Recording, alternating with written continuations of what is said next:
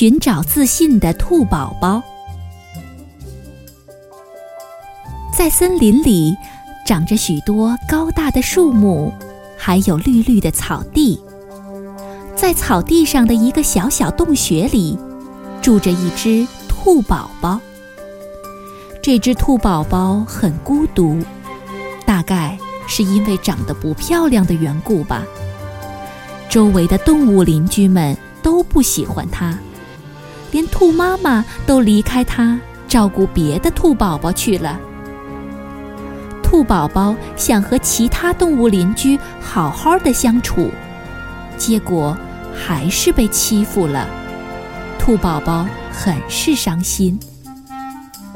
只有乌龟爷爷很喜欢兔宝宝，他看到兔宝宝伤心的样子也很难过。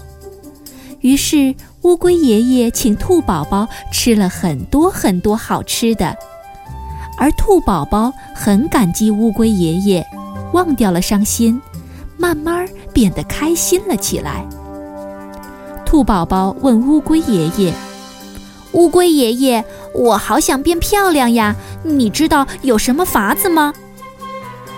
乌龟爷爷低下头想了一会儿，说：“兔宝宝，只要你相信自己，会慢慢变漂亮的。”兔宝宝摇摇头：“乌龟爷爷，我现在就想变漂亮。”乌龟爷爷犹豫了片刻，说：“那好吧，我告诉你，在河里住着一条美丽的鱼，你可以问问他，他或许有办法。”兔宝宝谢过乌龟爷爷，一蹦一跳，高兴地往河边走去了。走了很久，兔宝宝终于到了河边。这个时候，鱼姑娘正高兴地在河面上一跃而起，跳来跳去，展示着自己美丽的鱼鳞和尾巴。兔宝宝认真地趴在河边问：“美丽的鱼小姐，你能告诉我怎样才能变漂亮，让大家喜欢我吗？”鱼姑娘看着兔宝宝，笑着说：“我漂亮是因为天天在河里洗澡。”你也天天用这里的河水洗澡，很快就会变漂亮了。兔宝宝高兴地说：“是真的吗？”鱼姑娘说：“当然是真的。”兔宝宝道谢后，鱼姑娘就游走了。兔宝宝弯下身来，捧了水，开始洗自己的脸。他从河面上看到自己，觉得果然变漂亮了。兔宝宝很是高兴。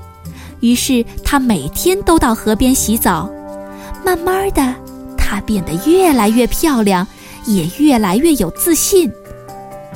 看着漂亮自信的兔宝宝，兔妈妈和邻居们也开始喜欢她了。于是，兔宝宝跑去乌龟爷爷的家，感谢乌龟爷爷。听乌龟奶奶说，乌龟爷爷到河边去了。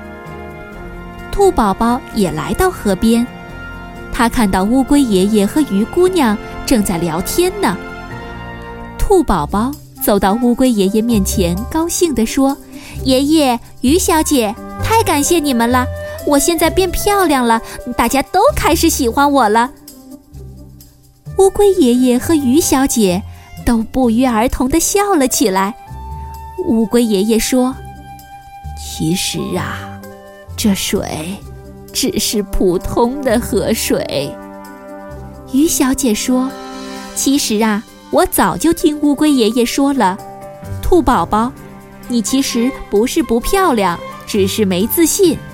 所以乌龟爷爷和我就想出这个主意来，让你建立自信心。”兔宝宝听了，非但不生气。反而觉得乌龟爷爷和鱼小姐教会了他很多东西，那就是一定要自信。